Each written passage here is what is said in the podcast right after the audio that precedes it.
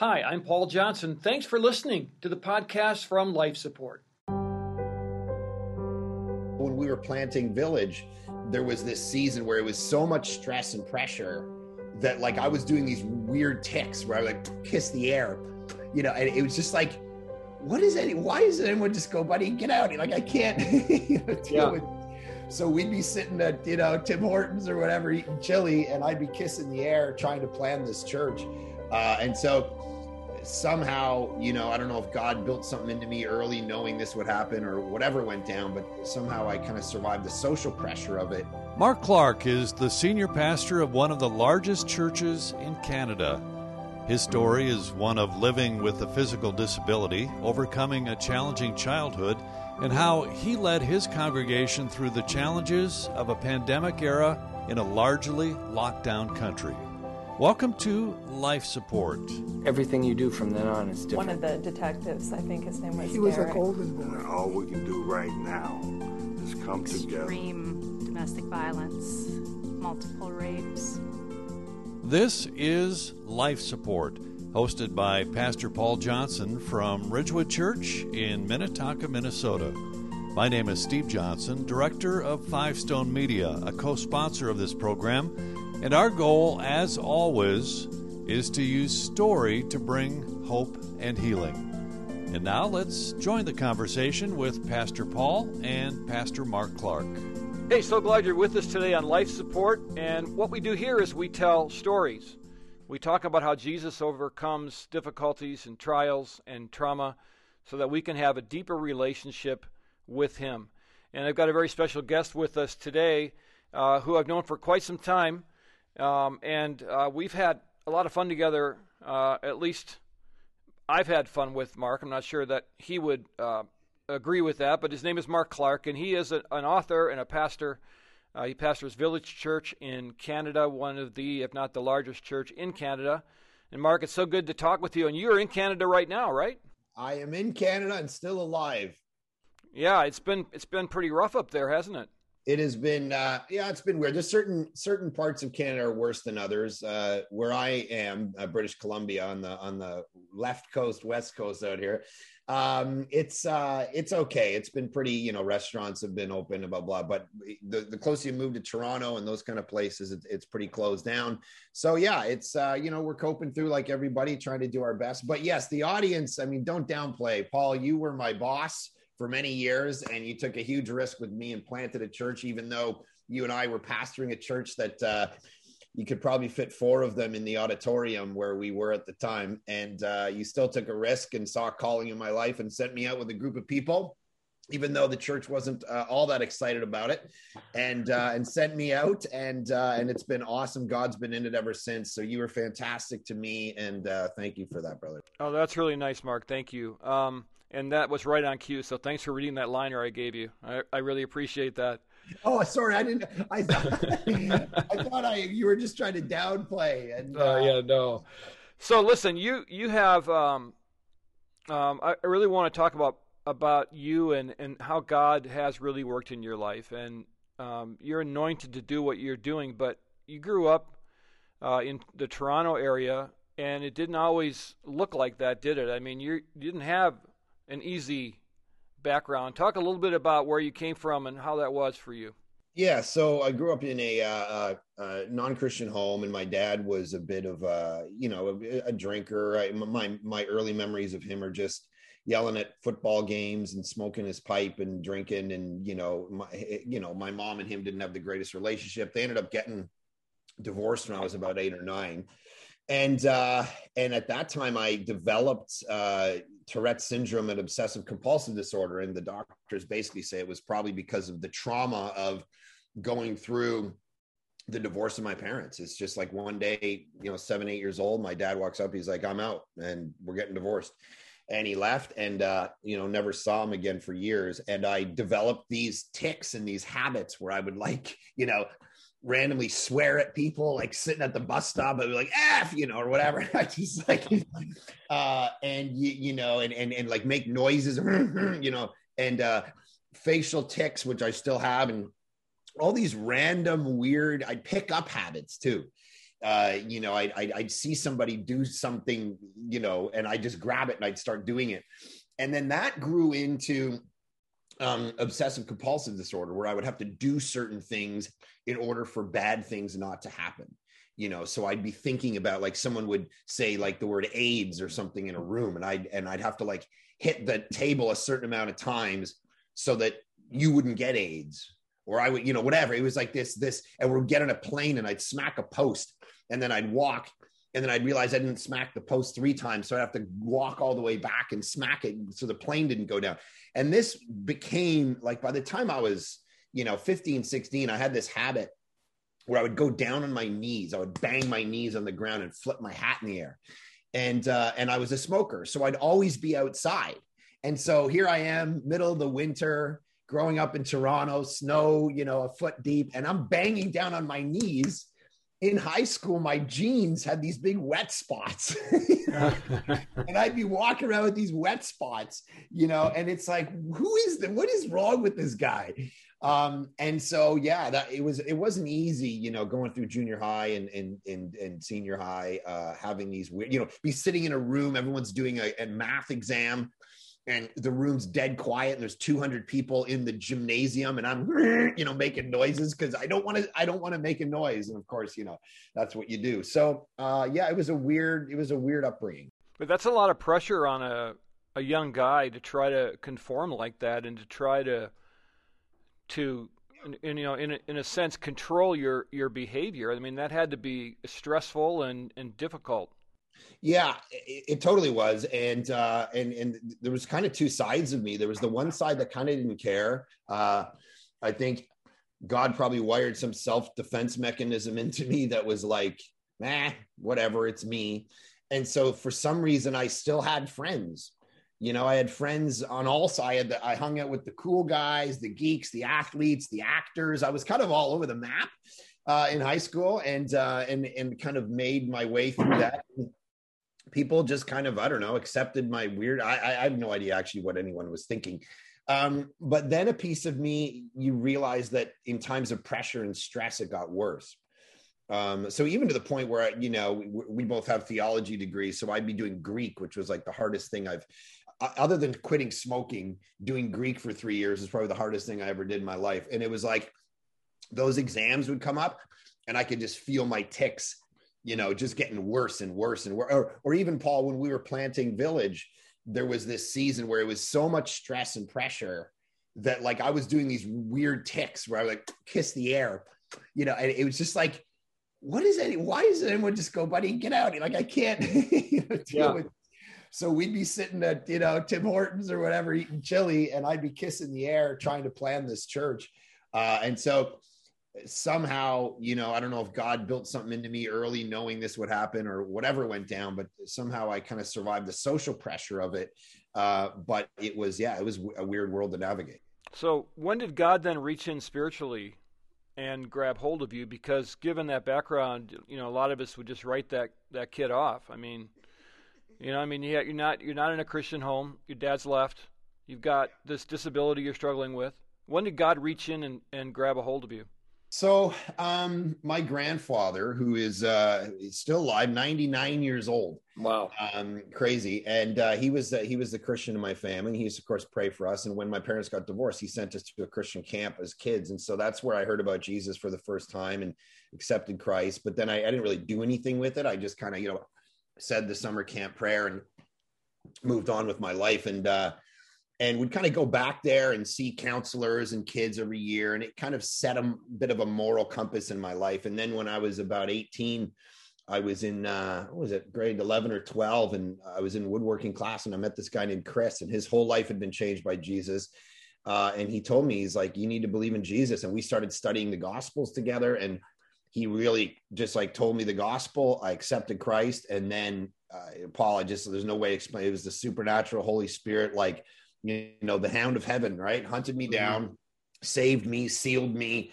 And it was like something ignited. And I was just like, you couldn't have a conversation with me uh, without us talking about Jesus. And I would go around my town, you know, smoking a pack of cigarettes, reading the Bible, telling everybody I saw about Jesus, walking up to people on their doorsteps, praying for them at two in the morning, baptizing people in Lake Ontario uh, two years before I was ever baptized because I hadn't even been to a church yet. You know, I was just like, I was, I, I was like John the Baptist at Ajax. That's cool. I'm just running around like, you know, but my, it was like the Bible, the Bible, the Bible. It's like, you know, Augustine says the Bible is the face of God for us now. And it's that's literally where I met God. It's like the word behind the word, you know, and I just something about the Bible. It was like I'd read it every day and it would calm me and it would focus me and and I would tell people about it. so anyway, so that's what started and all my friends that I used to smoke dope with and steal out of cars and do all that stuff, you know, three weeks later, I'm telling them about Jesus, defending Christianity to them and all and so this kind of you know apologetic side of me this you know this kind of thing it probably came from the years of everyone in my social world was non-christian. I hadn't been to a church yet. So i had to figure out on my feet how to defend christianity um, against 30 of my friends in a garage half of whom were completely high or hammered. So uh, so that was kind of where that stuff was born. But yeah god got a hold of me you know 17 18 years old and never let me go and just just said okay. And and my identity became then in Christ and all this stuff didn't matter.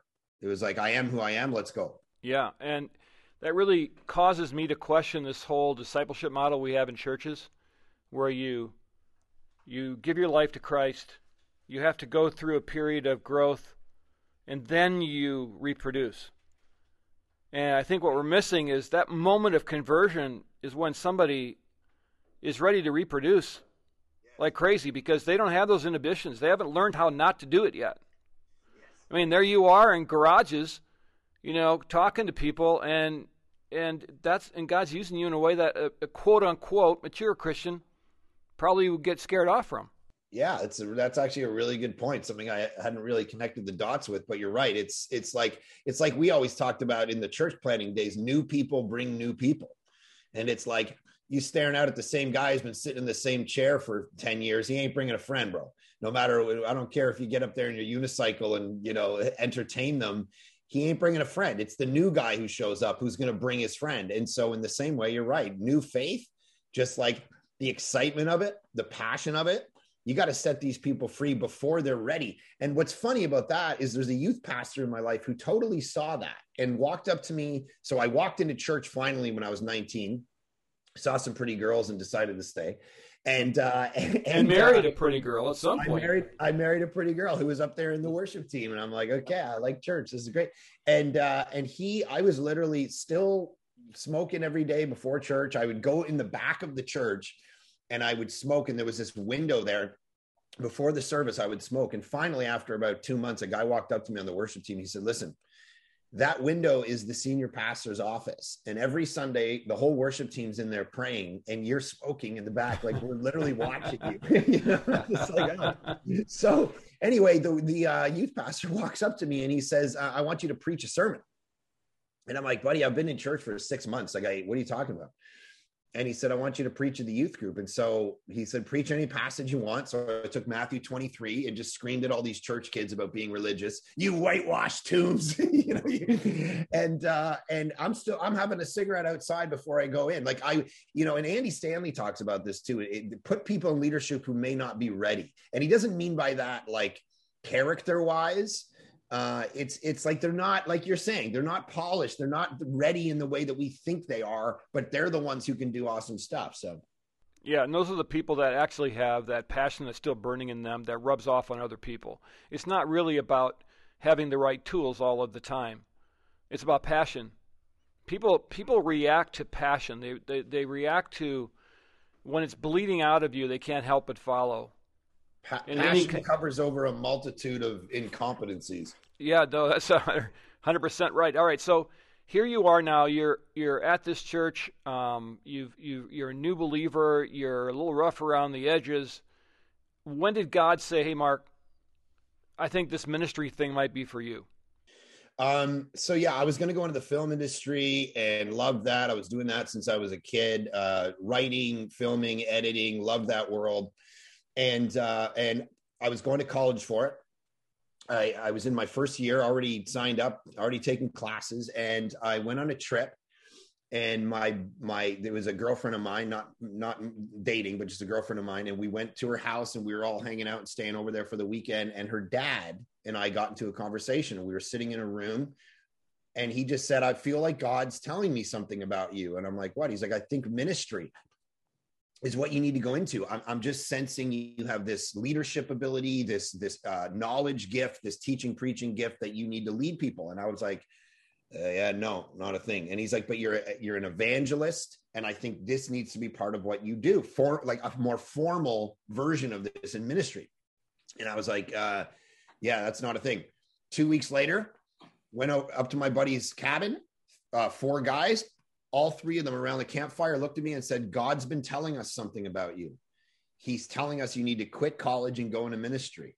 And I'm like, what? And then it happened a third time. And by the time I was sitting at my, I, I work at Michael's Arts and Crafts store at the time, and I was sitting there putting googly eyes away or whatever, and for for six twenty five an hour, and I felt the Holy, literally this presence break me. And I'm not a big crier. I started to cry in Michael's no one had said anything to me. I started to cry because there was such a palpable sense of a call.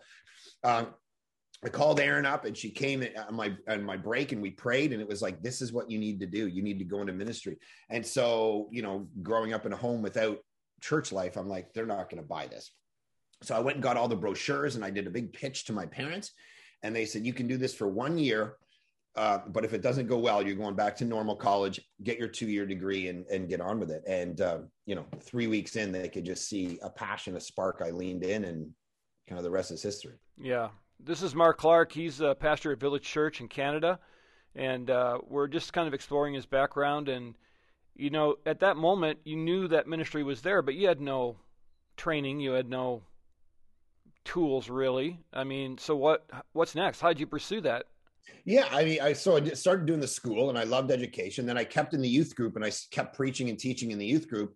And the youth pastor was just giving me opportunities, and then they let me like you know on like youth day at the church. I don't know if you do those where the youth get up and slam away on the drums, and no one knows what's happening. Uh, they would let me preach, you know, they, hey, give, give the guy a sermon. You know, of course I practiced that sermon for four months. The thing was down pat, you know, whereas now you and I, we got to pump these things out every week. So, uh, so anyway, I get up there and obviously everyone's like, oh my God, this is great, you know, but, and, uh, and so that just started to really fuel, you know, a passion to preach and teach. And then, uh, so that's what I was going to do. And then my second year of college, I had some professors come up to me and say, actually, if you want to know the biggest way to impact youth, we think you're actually supposed to become more of a professor.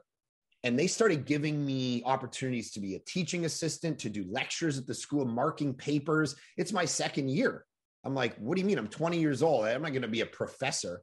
And this one teacher, Steve Thompson, just leaned into me and it was like it was you know, cut to the montage of him and I at 6:30 in the morning in his office trying to figure the Apostle Paul out, and then 10 at night at Swiss Chalet trying to exegete, you know, you know, whatever. It was just, it was great. Four years this guy poured into me and uh, and my closest friend at the time, and uh, ignited in me a passion for scholarship, which is why I ended up moving out to British Columbia. It was to yeah. go to school out here, do a master's degree, and then move overseas and do a PhD so I could become a professor. Long story short, I'm out here and 2007 comes around and God says, I don't want you to do a PhD, get your master's degree, but I want you to plant a church. And uh, I was like, what? I don't, why would I start a church? I don't get it. It's not going to work. And then you came into my life six months later and, uh, and you were sitting in a, uh, you were being interviewed for the job and you're sitting in a room full of people that you don't know it's 30 of us in a room and i haven't told anybody about this secret you know call on my life to go plant a church uh, uh, and uh, you just said someone said what would you do if you came to this church? And he said well because i think you'd come up and heard me preach secretly or something in your candidating process and you just said well why wouldn't we we're a great position to plant churches why wouldn't we plant a church with that guy and he just pointed at me across the room and the whole room looked at me and i was like oh this guy's reading my mail. What's happening? And clearly the spirit was doing something in your life. And anyway you came on and, and made that happen and uh and yeah it was it was kind of crazy. But you had this tourette's thing And I remember having a conversation with you, and I remember that you looked at me and said something like, "But Paul, these these rich white people are not going to listen to me because I have this thing." And I said, "No, that's that's what makes you you. That's why they're going to listen to you." And doesn't isn't it true that God uses people who are quote unquote a little off the grid or a little unusual or but those are the people that capture people, right? And he used that in your life in a, in a huge way. Yeah, I my fear when we were planting out here was I did the demographic study and I met all these people and I did a few sermons and they're pulling up in their perfect cars and their perfect homes and their perfect lives and because it's an area that's a little more well to do that we were planting in and I was like I'm up there twicking my face around you know making weird noises um this is not going to work, Paul. And we're sitting there for coffee or lunch, and and you said, no, I think it will work. And then you said, um, because you're going to give them permission. And what and what you meant by that was permission because behind all the facade, their life is a mess. And when they look at you tweaking around and messing around, making noises up there, they're going to follow you because it's First Corinthians 1, right? God like woos the world through foolishness. You know, the Greek word moronic. You know, God is glorified through the morons. And it's like that's what he'll do. And you're you're going to give these perfect people permission to be broken, to walk with a limp, uh, because all of them are anyway. And that is literally what happened. People just started showing up and being like, finally, a church, a, a, leader who doesn't pretend they're perfect. And I learned that from you because the leaders that I had served under to that point, they had they had put on this facade of, of perfection. And I think, to be honest, one of the big roles that I'll just be, you know, indebted to you forever that you played in my life is you showed up and you you didn't pretend to be perfect. You there was a brokenness there about your life that you actually led from it wasn't like oh there's something in my past that's kind of you know bad but anyway i'll just you know now i'm a leader and i'm strong and everyone should trust mm-hmm. me it was like you know what? Some days on tuesdays i hate all of you and i don't want to be in this meeting you know or whatever. Like you would never actually say that but it's like right. But you gave me permission in that moment because every leader i had sat under played the perfect role with the perfect family and and that was a huge amount of pressure. And to sort of serve under a leader that was like you know what? I'm not perfect. There are meetings I don't want to be in, and my life is what it is, and I am who I am, and I'm not going to pretend to be somebody else. Gave me a huge amount of freedom. To this day, I think about that as like, oh, leaders don't have to pretend to be perfect. And so that's what began to happen in the church. People started to show up and uh, kind of be drawn to the authenticity. You know, I forget who it was, Mark Batterson. I said uh, something said authenticity is like the new currency in leadership. It's there's kind of like, don't be fake with me. And uh, and people started to meet Jesus and you know they started connecting all these perfect people started connecting to the message of imperfection because it was about the gospel now. It's jesus uh-huh. you know the father declares down on jesus you are my beloved son. And then he does his ministry from that place. He mm-hmm. doesn't say it at the end. You know it's not like jesus goes and heals everybody raises a bunch of dead people does these great sermons gets to the cross, and then God goes, You are my beloved son because of all that stuff you did. Now you can go to the cross. You you really performed well. It's like right at the beginning, he says, Here's your identity, and then perform from there. Yeah, that's powerful. And I think like we just scratched the surface. So next time we need to pick the story up. But tell me about the latest book, Mark. You you you're an author. You've written some really great stuff, and a lot of it comes out of that apologetic, you know, that bent that you have. Tell me about that book. Yeah. So a few years ago, I wrote a book called The Problem of God, and it was answering kind of the top 10 skeptical questions that people have against Christianity, hypocrisy, science, hell, you know, that kind of stuff. And then, uh, and it did really well, and people were like, we want more. So I wrote a book called The Problem of Jesus. It just came out in February and it's basically everything I've got on Jesus for the last 20 years uh, about defending, you know, was Jesus a historical person? How do the gospels work? Are miracles a thing? How do the parables work? Uh, you know, loving God, was Jesus the only way, the death, the resurrection, all of that. Uh, all in one book. So um, yeah, it, it, came out in February, and I'm getting crazy great stories about people using it to reach their friends. So it's it's great. Fantastic. Thanks so much for being here, my friend. I appreciate, it so for much. having Me, sir. Thanks for what you're doing. All right. And, you know, this is what we do. We tell stories of people that have leaned into Jesus. And if you're discouraged today, if you feel like, man, you just don't fit into this Christian thing, I just want you to know that God loves you deeply. In Isaiah 12:2, the Bible tells us, "Surely God is my salvation. I will trust and not be afraid. The Lord, the Lord himself is my strength and my defense. He has become my salvation." And like Mark said, your identity is in Christ, and if you haven't found Jesus, explore that. It's really important. I want to thank our partners for making this possible, myfaithradio.com. Five Stone Media is where you can find a video version of this podcast at fivestonemedia.com. And of course, we produce this here at Ridgewood Church, myrwc.org. We'll see you next time right here on Life Support. Life Support is a co production of Five Stone Media and Ridgewood Church in Minnetonka, Minnesota.